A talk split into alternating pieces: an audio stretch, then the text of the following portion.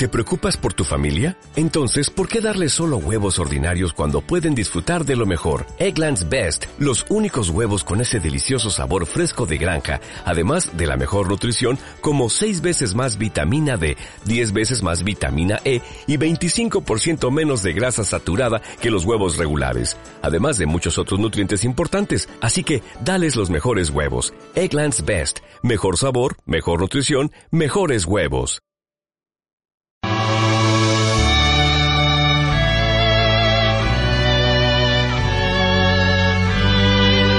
Aquí comienza la hora rojiblanca. Los 60 minutos más sportinguistas de la radio. La hora rojiblanca con Juan Aguja. Saludos, ¿qué tal? Muy buenas. Bienvenidos a la edición de martes de la hora rojiblanca. Ya sabéis, los minutos más sportinguistas de la radio desde ahora y hasta cuando tú quieras, en varias formas, varios eh, varias vías para poder escucharnos. Ya sabéis que no estamos emitiendo en Onda Peñes con normalidad porque los compañeros respetan la cuarentena y de momento no, no están yendo a la propia emisora físicamente. Pero sí emitimos a través del iBox de Onda Peñes, del Spotify de la Hora Rojiblanca. Eh, lo enlazamos luego el programa al Facebook y al Twitter del programa y también podéis seguir las tertulias y las entrevistas más interesantes en el canal de YouTube de Conexión Sporting. En YouTube buscáis Conexión Sporting, suscribiros eh, si nos hacéis el favor para que cada vez que publiquemos algo lleguen los primeros, todo, todo el contenido que, pongamos. Y por ejemplo, vamos a subir la tertulia que vamos a tener en un momento hoy con periodistas, con Alejandro Vigil de La Voz de Asturias y con Borja Iglesias de Europa Press en Avilés. Antes va a estar con nosotros Georgi Dinkov para contarnos la última hora, las últimas 24 horas del coronavirus, tanto a nivel nacional como autonómico en Asturias. Y tendremos eh, en el último tramo del programa a Javier Argudo de FútbolRetro.es. Hay que recordar a Michael Robinson, que ha fallecido en las últimas horas, víctima de cáncer, no de coronavirus, el bueno de Michael Robinson, ¿eh? comentarista durante un montón de años de los partidos del Plus, últimamente también haciendo radio, exjugador de, de Osasuna, de Liverpool, una persona yo creo que entrañable, querida por todo el mundo y nos ha dejado a los sesenta y pocos años de edad el bueno de Michael Robinson. Con él vamos a, o de él vamos a hablar luego con Javier Argudo en la sección de futbolretro.es. Y más cuestiones que nos contará Javier Argudo como un histórico descenso del Manchester United que hizo ayer 46 años, además con un protagonista muy especial para ellos. Venga, vamos con todo, edición de martes de los minutos más sportinguistas de la radio. Arrancamos. Cierres metálicos Riestra, expertos en cierres de fincas en primeras y segundas calidades, perfiles, postes, cubiertas, paneles de fachadas, amplia gama de cierres metálicos adaptados a particulares y profesionales, financiación en seis meses sin intereses, cierres metálicos Riestra, carretera de Serín junto a la Zalia, 985 30 85 70 o gruporiestra.es. Los mejores pollos de Gijón en Menéndez Pelayo, en Asados Toño. Nuevo horario de 10 de la mañana a 4 de la tarde. 985 33 65 42. También costillas y criollos. Asados Toño, en Menéndez Pelayo 11, frente a la fábrica del gas. En Marqués de Casa Valdés, todo un clásico en Gijón. Cervecería La Abadía, la de toda la vida. Buen ambiente de fútbol con las mejores cervezas de importación. Cervecería La Abadía, Marqués de Casa Valdés 73.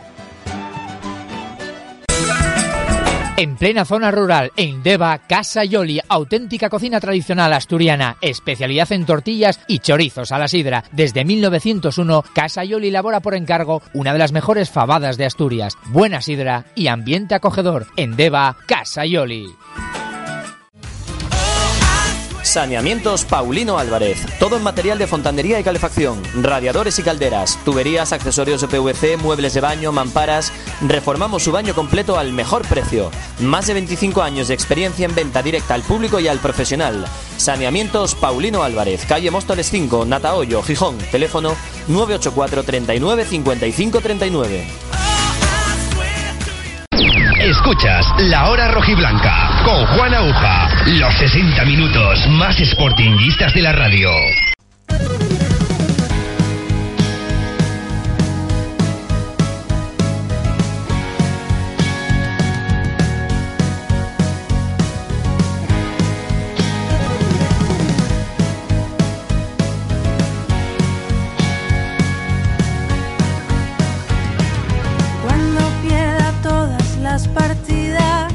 Pues empezamos un programa más de la hora roja y blanca a través de iVoox, a través de Spotify, de Facebook, de Twitter, también de YouTube, para que tengáis muchas formas de escucharnos cuando os apetezca, en el mejor momento que os venga, por la noche, en el baño, eh, cocinando, donde queráis podéis escuchar la hora roja y blanca y os lo agradecemos un montón. Venga, vamos a entrar en materia, como siempre, con Georgi Dinkov y con los amigos de la carpintería metálica Las Lleras. Conocemos como han sido las últimas 24 horas del coronavirus en el Principado de Asturias. Casos confirmados tenemos 2.688, que son 11 más que hace 24 horas. El número de fallecidos asciende a 261 personas, que son 8 más.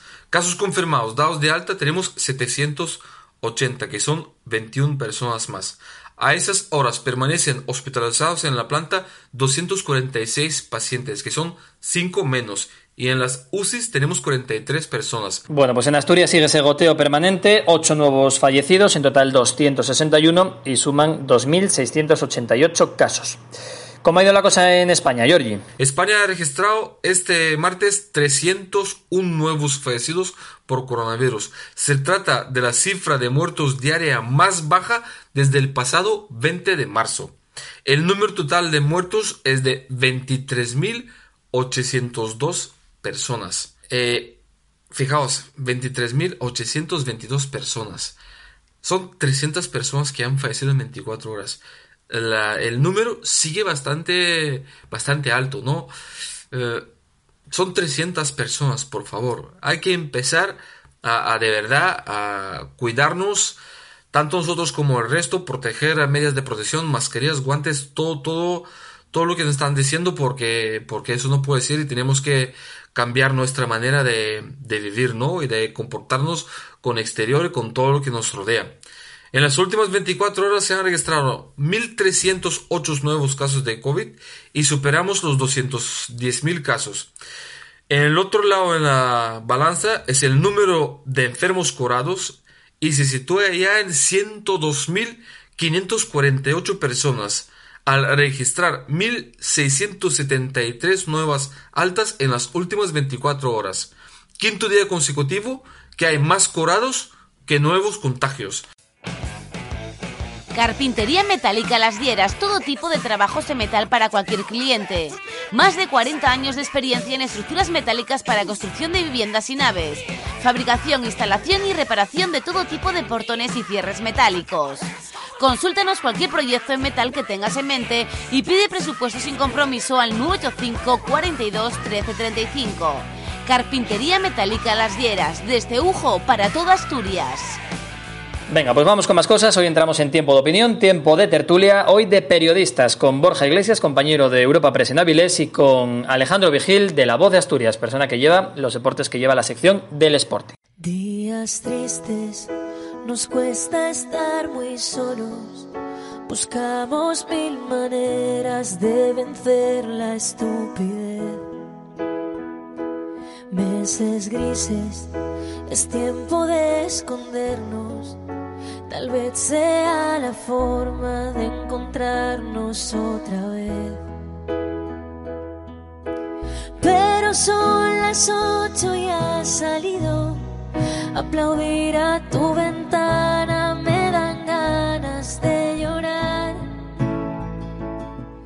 Venga, pues entramos en tiempo de opinión en la edición de martes de la hora blanca y saludamos también a los telespectadores del canal de YouTube de Conexión Sporting que se suman ahora a las tertulias que subimos siempre cada día que tenemos o tertulia o invitados especiales al canal de Conexión Sporting en YouTube. Nos acompañan a mi lado en la pantalla, a mí me sale al menos Borja Iglesias, que es compañero de Onda Peñes y también de Europa Press en Avilés. Hola Borja, ¿qué tal? ¿Cómo estás? Muy buenas tardes, Juan, ¿qué tal?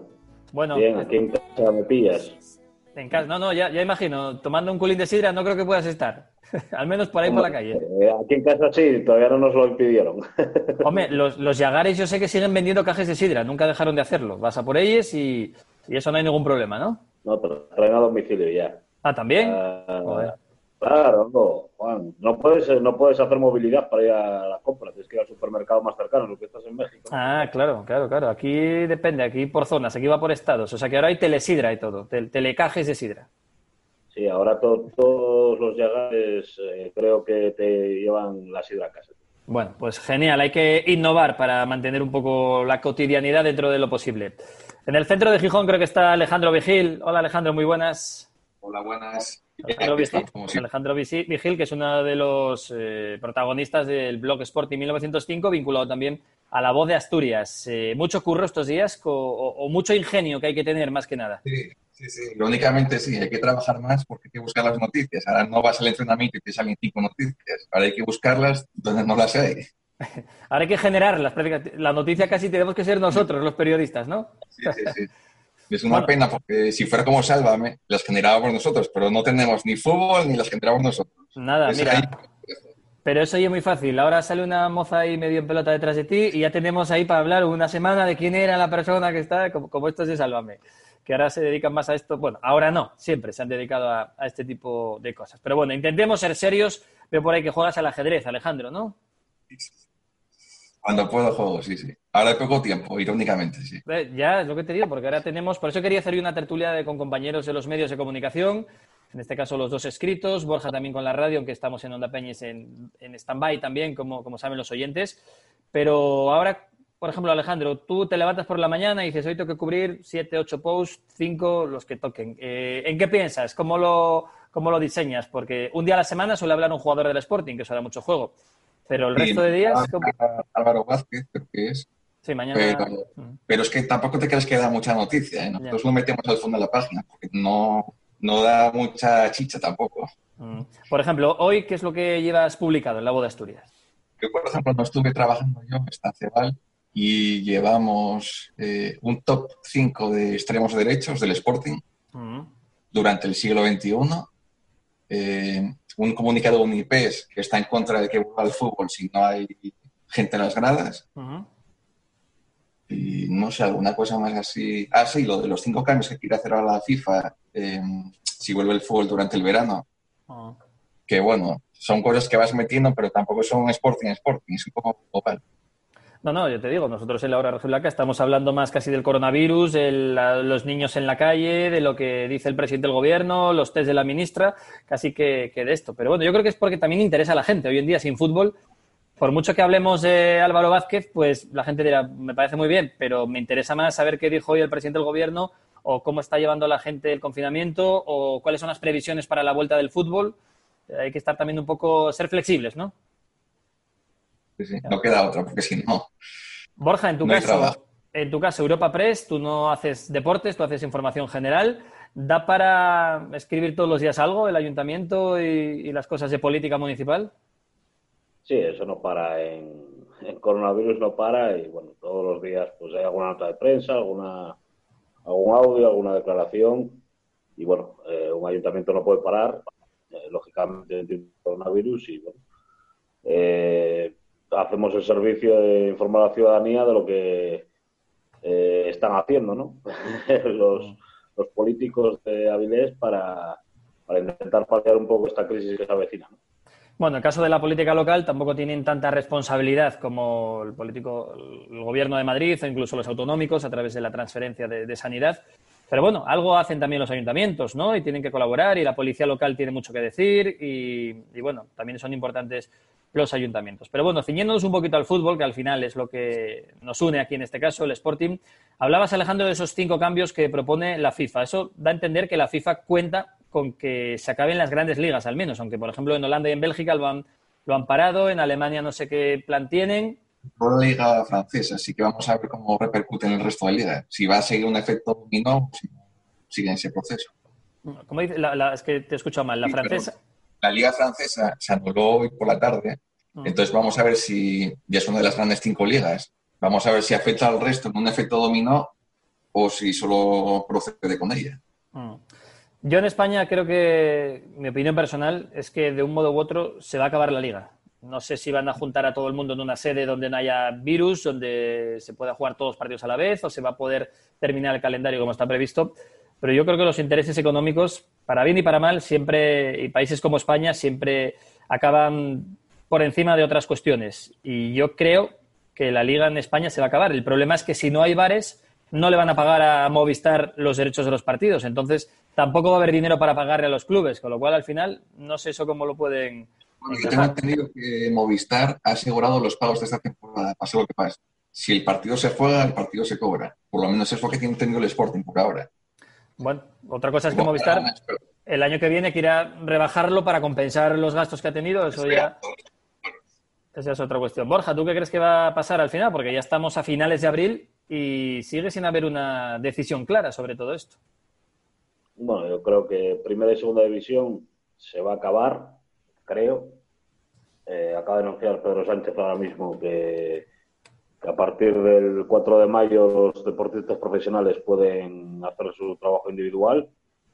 Eh, bueno, pues eso quiere decir que, que, ya van a empezar a entrenar individualmente y se acabará pues a 30 de julio, 3 de agosto, es lo que ha dicho la FIFA bueno, no sé que haya una epidemia de coronavirus eh, dentro de, de clubs, ¿no?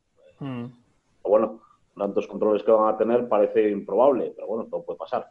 Por lo tanto, yo creo que sí que se va a terminar. Eh, el problema lo que decía antes de Francia, de, Francia es, es fastidioso para la Champions, porque el gobierno francés ha decretado que hasta septiembre no haya fútbol ni deporte en todo el territorio francés. Por lo tanto, el PSG y el Olympique de Lyon no pueden jugar. Hombre, jugarán, fuera de, jugarán fuera de Francia, entonces. Que también hay que ver si puedes entrenar o no. Claro, es otra. Pero no pueden, no, no pueden jugar. perdón, por ejemplo, Neymar está en Brasil. Si viaja a Europa, tiene que hacer una cuarentena especial o algo así. No le van a dejar salir. Sí, no, el gobierno francés, esto no es la Federación Francesa, es el gobierno francés el que ha dicho que hasta septiembre no hay fútbol. Hasta ah. septiembre y que se termina la temporada. Es una orden del gobierno francés como el gobierno holandés. Y la Federación Francesa y la Federación Holandesa pues lo han acatado. Yo no veo aquí a Pedro Sánchez diciendo que no hay fútbol hasta septiembre y que la liga no se va a jugar. Yo no lo veo, por eso creo que se va a jugar. Por la cerrada, por supuesto. Hombre, siempre hay fórmulas, ¿no? Se me ocurre a mí que pues que hagan concentraciones fuera de Francia, Paris Saint-Germain y Olympique de Marsella, y entonces se concentren en Marbella y puedan jugar o que Neymar en vez de ir por Francia venga por España, por otro sitio donde de momento al menos son más permisivos. Pero bueno, está claro que luego esa es otra. No sé si la población de Francia entendería que todos estuvieran confinados, ningún equipo de ningún deporte jugando y, Neymar y compañía pues de vacaciones en Marbella haciendo pretemporada para jugar los cuatro partidos de Champions que les pueda quedar. Al final siempre va a haber diferencias entre por qué los de segunda B sí y los de Champions no y los de por qué los de baloncesto sí y los de balonmano no siempre va a haber diferencias. Pues claro. Oye, y hablando de fútbol y futbolistas, ¿qué os parece la polémica de los test? Que parece que ha conseguido la Liga de Fútbol con Javier Tebas a la cabeza, que no consigue el gobierno, pero que la Liga sí se ha reservado, ha conseguido un lote de un montón de ellos para garantizar que los jugadores, cuerpo técnico de los equipos, personal de los clubes que sigan ah, el día a día de, los equipos de, primera y segunda, vayan a tener test y todavía haya hospitales y haya centros médicos y haya residencias y haya ambulatorios donde el personal médico todavía no tiene mm, recambios suficientes de, test. Borja. Me parece que se está haciendo una demagogia barata con el fútbol. Porque no se puede culpar al fútbol de, tener test cuando el gobierno los tiene. O sea, una cosa que, hace bien Tebas, Tebas no, no, tiene que mirar por el país, tiene que mirar por su negocio, por sus empresas, ¿no? Eh, para eso está ahí. Y por lo tanto, como ha hecho la SEAT, que hoy han vuelto a trabajar con 13.000 eh, con 13 trabajadores y todos tienen test, como ha hecho el BBVA en, su, en, sus oficinas bancarias o como han hecho muchas empresas privadas.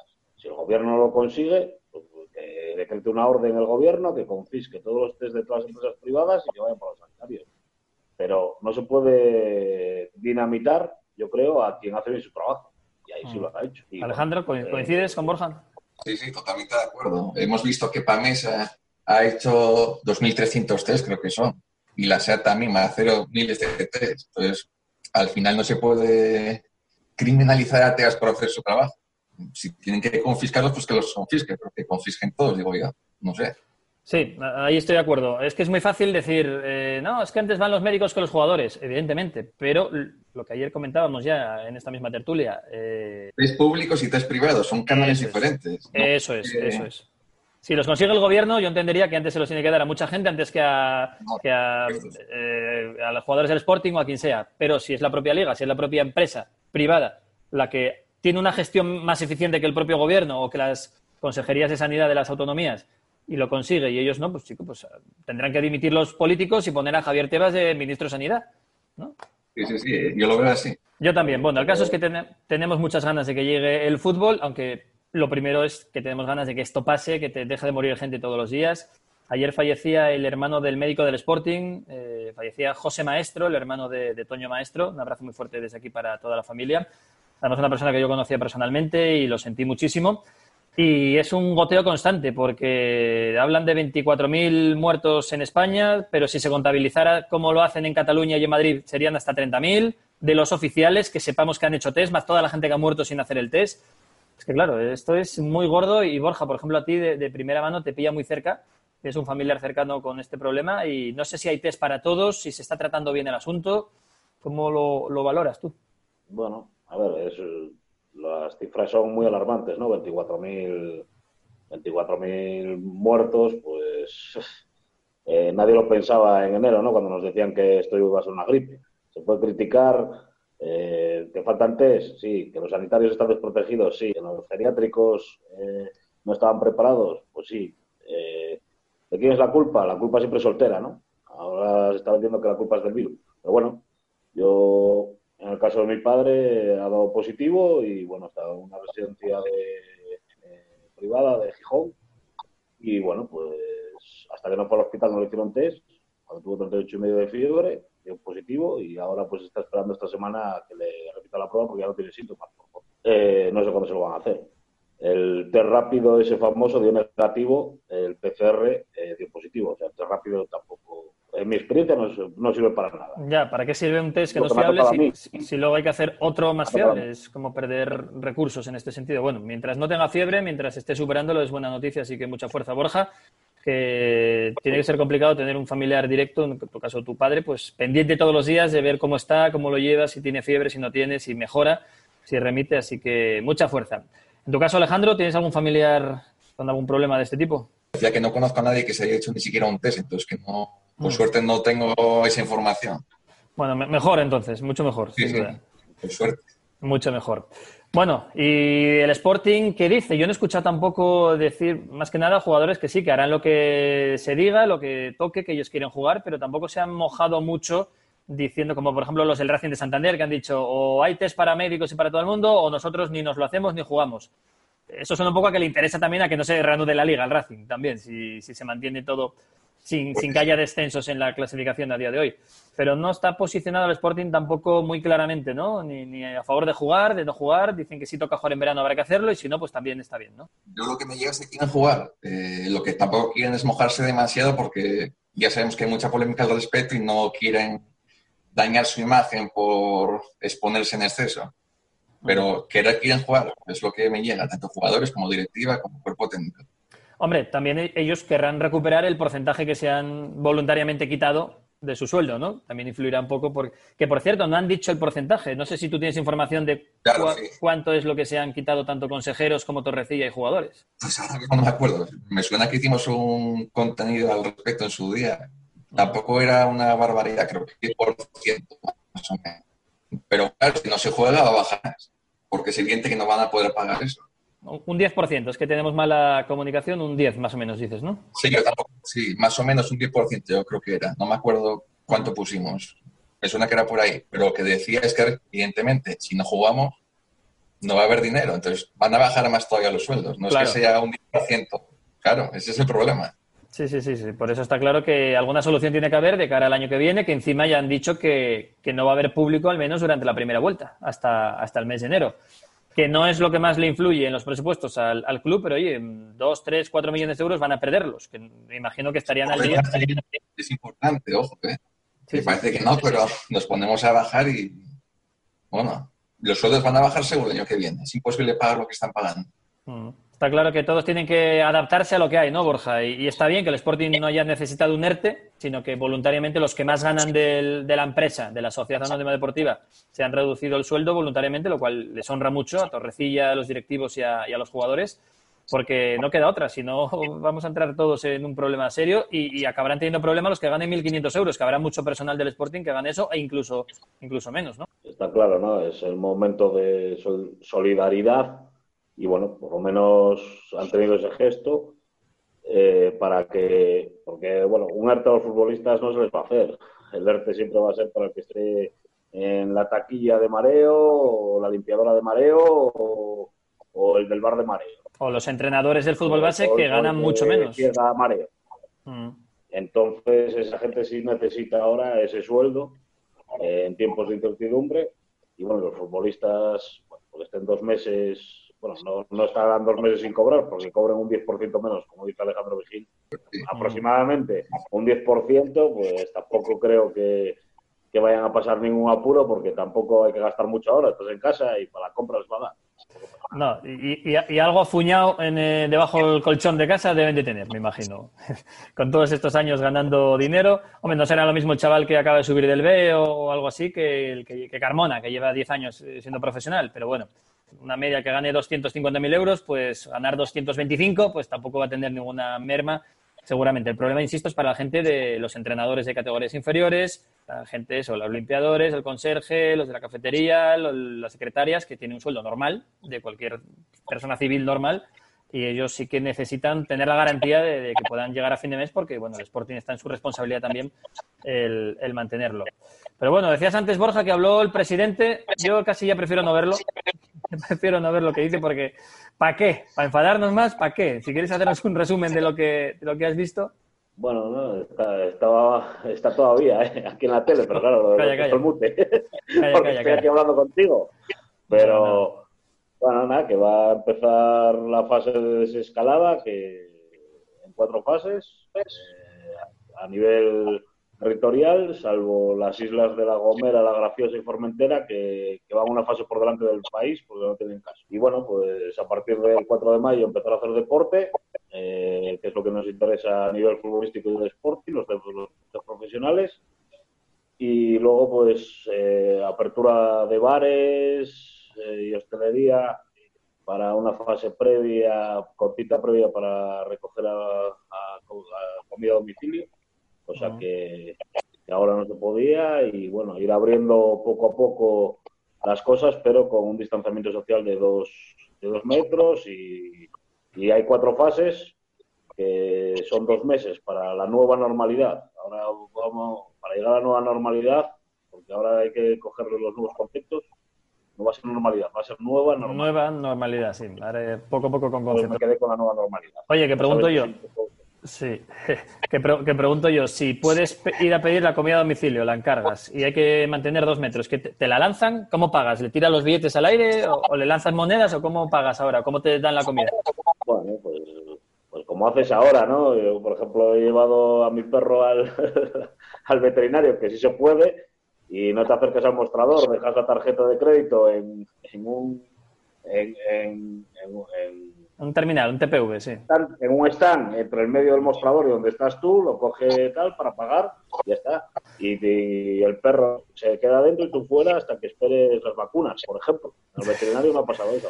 No sé. Para que veas. Hay que reinventarse para, para todo. Como ahora yo voy al súper aquí, pagas con distancia, con todo, pero luego te dan el boli para que firmes, puedes pagar con la tarjeta. Y entonces, tanto cuento para coger el boli que usó ahora medio, medio México. Pues vale, pues muy bien. Habrá que llevar un boli encima también nosotros e intentar. Pero bueno, toda medida es poca, toda medida es poca y, y está bien que se haga, pero no sé. A ver cómo, cómo vamos saliendo de todo esto.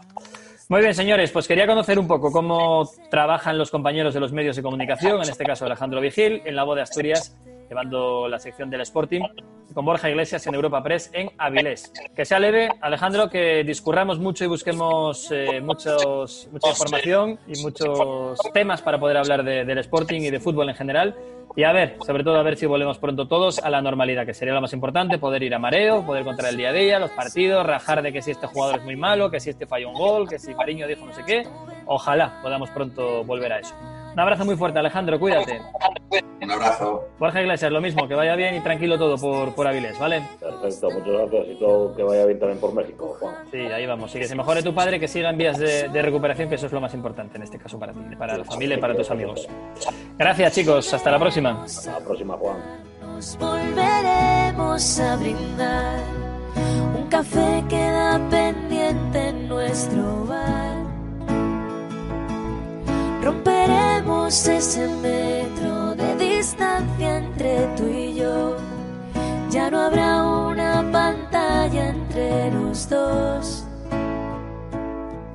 Y después de Pues hasta aquí el tiempo de opinión de hoy con Alejandro Vigil y con Borja Iglesias. Vamos ahora hasta Valencia para hablar con Javier Argudo de futbolretro.es. Escuchas La Hora Rojiblanca con Juan Aguja. Los 60 minutos más sportinguistas de la radio.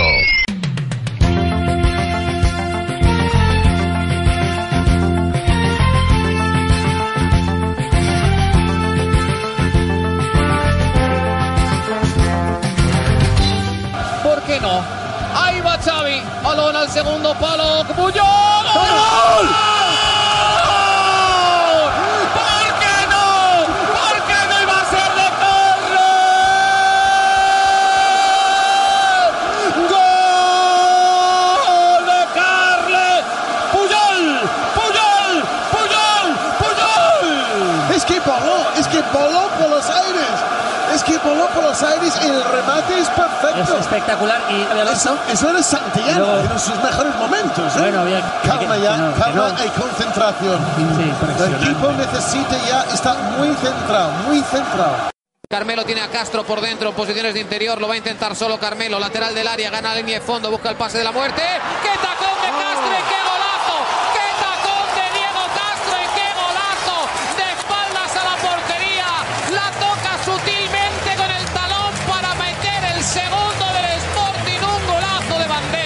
Bueno, qué, qué gesto técnico de Castro. Realmente precioso. Es, es una maravilla. Ahora, cuando centra, mira cuando centra el espacio que tiene. Ahora, es magnífico lo que es. Pues esa es la inconfundible voz, lógicamente, de Michael Robinson. Teníamos que hablar hoy en futbolretro.es, en la sección de cada martes con Javier Argudo, de la figura de este buen futbolista que llegó a España a Osasuna y que luego se hizo muy famoso a través de las retransmisiones de Canal Plus, los míticos partidos del Plus, con Carlos Martínez y Michael Robinson, que nos dejó esta mañana, esta madrugada, víctima de, de un cáncer. Javier Argudo, ¿qué tal? Valencia, muy buenas. Muy buenas, ¿cómo estáis? La verdad que todos los que hemos crecido en los 80 y los 90, pues la voz, la imagen, la figura de Michael Robinson eh, es un clásico de, de nuestro fútbol, ¿no? Hoy se nos ha ido un poco de esa juventud, de ese fútbol que vivíamos hace, pues desde hace 20, 25 años, ¿no? Pues sí, prácticamente todo el fútbol que yo he conocido, de alguna forma ha estado Michael Robinson por ahí. Pues bueno, ¿qué voy a decir? ¿no? De- del PC Fútbol, de que él estaba en las portadas, de aquellos partidos de Canal Plus, de aquel día después, en fin, eh, bueno, y hasta ahora, es que no, no ha dejado de estar presente en el fútbol, por lo menos para los que, como tú dices, empezamos en los 90 más o menos, así que sí, una pena y bueno, eh, nos quedamos con su eterna sonrisa y su simpatía y, en fin, un montón de anécdotas que, que nos ha dejado. Mira, yo recuerdo cuando le conocí que fue en un Barcelona 7 Sporting 2, uno que, un partido que dolió mucho en Gijón, porque me acuerdo que en mi casa eh, nos hicimos de Canal Plus precisamente para ver ese partido porque habían anunciado que lo iban a televisar y entonces mi madre dice, venga, pues nos damos de alta y lo vemos y lo estrenamos. Y desde el 92 que tenemos el Plus,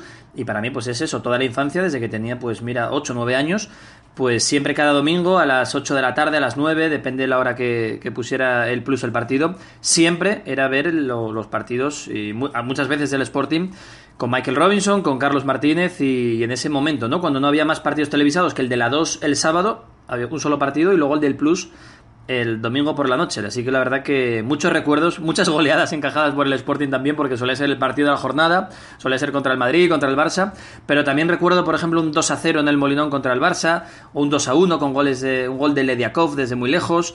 Bueno, muchos recuerdos buenos también de, de aquellos partidos que, veíamos del Sporting con un clásico como Michael Robinson. Eh, los que somos más jóvenes, nos incluyo aquí a ti y a mí, no le recordamos de futbolista, pero él llegó a España, como decía yo antes, a Osasuna y era un delantero, digamos, un equipo pequeño, pero por algún motivo caló ¿no? en, entre las televisiones y entre la audiencia. Pues sí, él ganó en la temporada 83-84 en el Liverpool, ni más ni menos, hizo un triplete, ganó la Liga, la Copa de la Liga y la Copa de Europa. Y bueno, en 1987 llega Osasuna. Eh, nosotros tenemos un artículo en futbolretro.es sobre su curiosa llegada a Osasuna. Él en un principio cuando se interesan por él, él contaba, en además en un anuncio que ha salido hace poco por, por televisión, que buscó en el mapa Osasuna y no lo encontraba.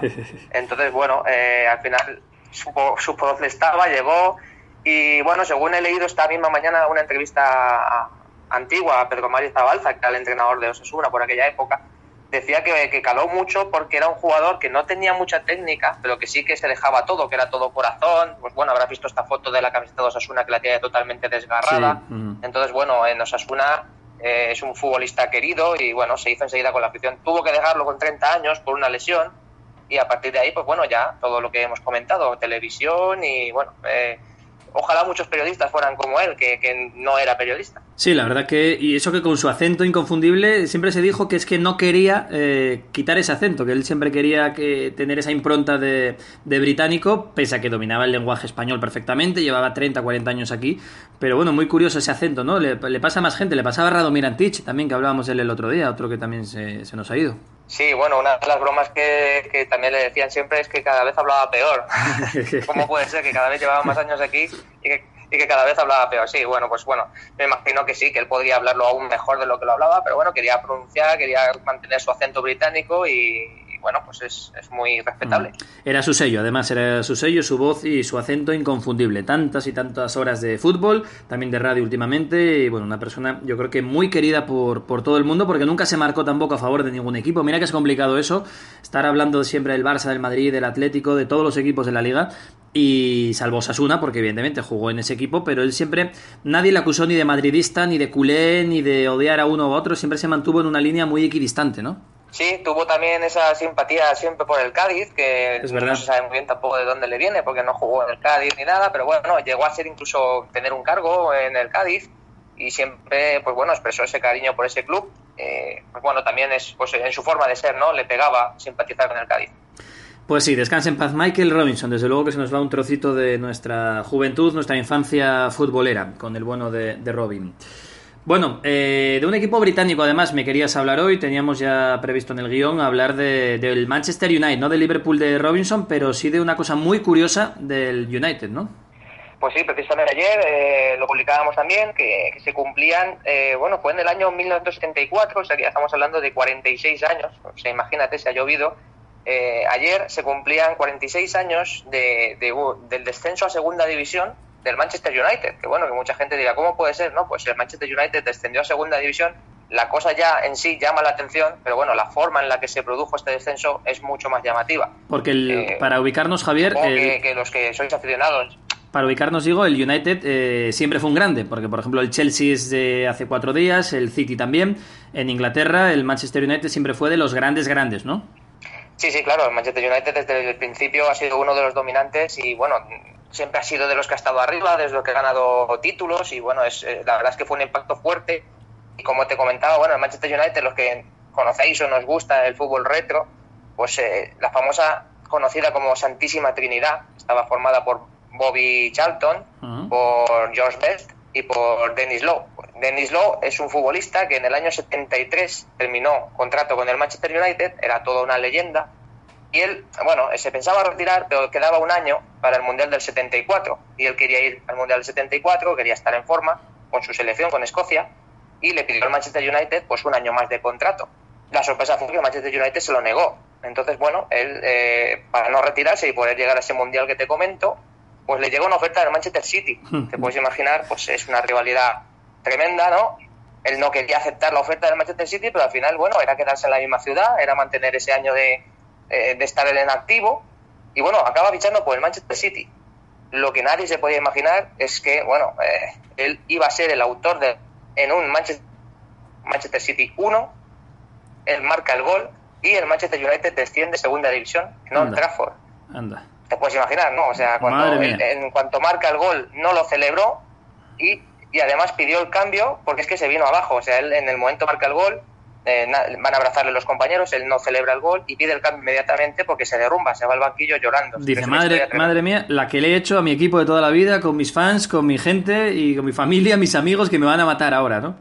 Claro, y encima con el máximo rival. O sea, claro. si te pongo un ejemplo, pues imagínate, no sé, imagínate que Kini ficha por el Oviedo y nos marca y el gol. baja el Sporting en el Molinón con un gol suyo. O sea, es tremendo. Calla, calla, calla por Dios. Bueno, Kini nos marcó los goles en la final de Copa con el Barça. Eso siempre lo tuvo él como una especie de, de pullita autopropia, ¿no? Como que, que le dolía al, al, final con el paso de los años que marcó los goles de la final de Copa contra el Sporting, él con la camiseta del Barça, pero evidentemente es profesional, era profesional y se debía a quien se debía.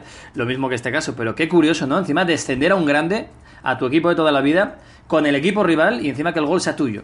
Bueno, al menos fue el Mundial del 74, ¿le sirvió para algo? Exacto.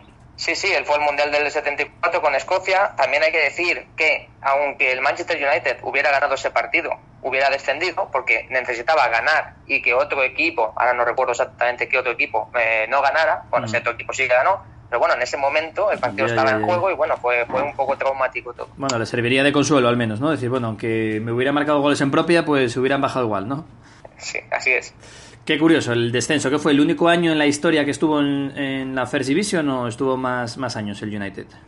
No, el Manchester United ha estado alguna vez más en segunda división, sobre todo en los años 30, 40, cuando empezaba un poco la competición. Pero bueno, este sí que es, digamos, el más reciente que, que tenemos. Bueno, recordemos que en España solamente hay tres equipos que nunca han bajado a segunda. Sí, bueno, a ver, eh, exactamente que nunca han bajado a segunda, hay cinco, porque el Leganés y el Eibar nunca Ah, bueno. han bajado. Correcto, bueno, vale. si nos referimos estrictamente a lo que es no jugar en segunda división, efectivamente Real Madrid, Barcelona y Atleti de Bilbao. Es verdad, ese matiz del lenguaje, eh, desde que han subido no han descendido. Bueno, eh, bueno, no, si nos ponemos así, el, el Eibar sí ha descendido, lo que pasa es que le, le repescaron. Entonces sería el Leganés que como ahora mismo Sí, sí, termine también, la liga... también, Si nos ponemos Claro, como te- y como termine la liga ahora, el descendés le descienden, porque están entre los tres últimos, si no se jugará más. Pero sí, los, los tres grandes del fútbol español históricos, Real Madrid, Barcelona y Athletic de Bilbao, el Athletic ha coqueteado muchos años, muchas veces con el descenso, pero sorprende que tanto Barça como Madrid, los dos una vez, estuvieron muy cerca de bajar, ¿no? Sí, sí, el Real Madrid se salva en la temporada 47-48, se salva en la última jornada, ganando al Real Oviedo 2 a 0, Mira, en un. Santiago Bernabéu recién hecho, recién construido. Además era un Real Oviedo bastante fuerte, sea que mucha gente pensaba que, que podía darse, que, que el Real Oviedo ganara al Berna- al- en el Santiago Bernabéu y que descendiera el Madrid. El Madrid ganó, el Oviedo no se jugaba nada, pues bueno, ya te puedes imaginar todas esas especulaciones. Eh, la, la prensa catalana llegó a titular un estadio tan grande como el no se llamaba entonces Santiago Bernabéu, era Chamartín, eh, un estadio tan grande, un estadio de primera para jugar en segunda, o sea, había bastante cachondeo, pero bueno, el Real Madrid ganó, se salvó y, y fue la vez que más cerca estuvo. Y el Barcelona llegó a jugar una promoción de descenso contra el, contra el Real Murcia, año 41-42, una- un partido a, a- no era ida y vuelta, era un partido solamente, lo jugó en el Santiago Bernabéu también, y bueno, el Barcelona ganó al Murcia, se salvó, o sea que el Barcelona se salvó de descender en, en el Santiago Bernabéu. En- y en la promoción contra el Murcia y además el Madrid contra el Oviedo precisamente que, que a punto estuvo también de bajar. Hoy en día eso es impensable, ¿no? Con los presupuestos, con las diferencias que hay. Lo más así que recuerdo yo, pues no sé si fue el año de que acabó Radomir Antich entrenando al Barça, con- que está- empezó con Bangal, que estaba el, el decimosegundo, decimocuarto, como en diciembre, pero bueno, acabó sexto, acabó entrando en Europa y, y es muy extraño. Lo más grave, lo- el equipo más grande que yo recuerdo que haya bajado es el Atlético de Madrid, ¿no? Con, con Valerón, con Kiko, con Hasselbein, aquel equipo que tenía que, que descendió. Sí, sí, además tenía un equipo que, que no te explicas cómo pudo descender, porque era un equipo para competir incluso por la liga, como dices tú, Baraja, Hasselbein, Valerón, Molina, era un equipo muy, muy bueno, pero mira, eh, también se fue a segunda división, precisamente recuerdo en el Carlos Tartiere. Sí, con un penalti que falló Hasselbein, que se salvó el Oviedo y bajó el Atlético por eso. Sí, sí, sí. Curiosidades, nunca se sabe, ¿no? Eh, hay veces que un equipo grande, en segunda pasa mucho, un equipo hecho para subir a primera que acaba bajando a segunda B, porque está mucho más igualada, pero ya de primera a segunda parece que ya es más llamativo, ¿no? Es muy raro ver a un equipo, un Valencia, un Sevilla, eh, quizá el Villarreal hace unos años cuando acabó bajando, que tampoco se esperaba, tenía muy buen equipo. Siempre alguna sorpresilla, pero de equipos de mitad de la tabla, ¿no? De un Betis, de un Zaragoza, de un Villarreal un Real Sociedad, pero ya Barça o Madrid me parece ya prácticamente imposible a día de hoy con, con las diferencias económicas y, de todo ¿no? que, que hay. Pero bueno, con el VAR nunca se sabe. Igual el VAR iguala un poco todo y dejan de ganar por decreto los dos, los dos grandes, ¿no? No creo que, que lleguemos tanto, pero bueno, sí, lo que tú comentas. Bueno, yo, yo recuerdo en el año 2000 que, que Sevilla y Betis descienden los dos, eh, en fin, fue un poco también extraño. En segunda división, me acuerdo yo, como soy del Levante, me acuerdo de jugar contra el Sevilla y contra el Betis. Sí, sí. O sea que, bueno, alguna cosita sí, pero no, lo de Madrid y Barcelona es algo impensable. Y el Atleti de Bilbao, pues bueno, en 2006, también en la última jornada, precisamente contra el Levante, se salvó. O sea que todo el mundo va salvando un poquito, va sacando las castañas de fuego. Muy bien, pues veremos si Leganés y Eibar acaban bajando o no. Significaría que solo quedarían tres otra vez que nunca han descendido o que nunca han bajado de primera a, segunda. Muy bien, Javier Argudo, futbolretro.es. Nos queda pendiente hablar de otras semanas, pues de los jugadores que más goles en propia han metido y demás comparativas esas que nos gusta hacer de futbolistas de los años 80, 90 y 2000. Pero bueno, hoy nos quedamos sin tiempo. Había que hablar de Michael Robinson como no puede ser de otra manera. Descanse en paz el gran futbolista y sobre todo gran comentarista eh, británico Michael Robinson. Javier Argudo, futbolretro.es. Un abrazo muy fuerte.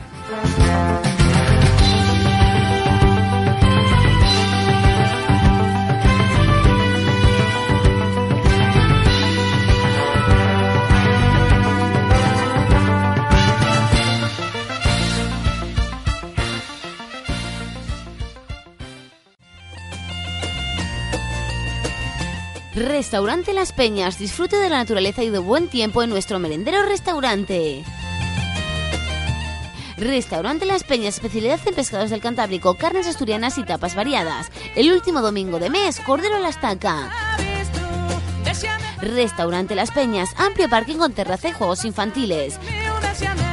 Restaurante Las Peñas, 985 33 82 99 en Camín de los Arrieros 72 de Gijón, a 3 kilómetros del Jardín Botánico, encontrarás el restaurante Las Peñas. Compraventa Maica. Compraventa de oro y plata con opción a recoger sus joyas. Llevamos más de 30 años a su servicio. En La Cerona, en Palacio Valdés 5, compraventa de oro y plata Maica. Teléfono 985 34 65 57. Recuerde, compramos y vendemos sus joyas con opción a recoger. Escuchas La Hora Rojiblanca con Juan Aguja. Los 60 minutos más sportinguistas de la radio.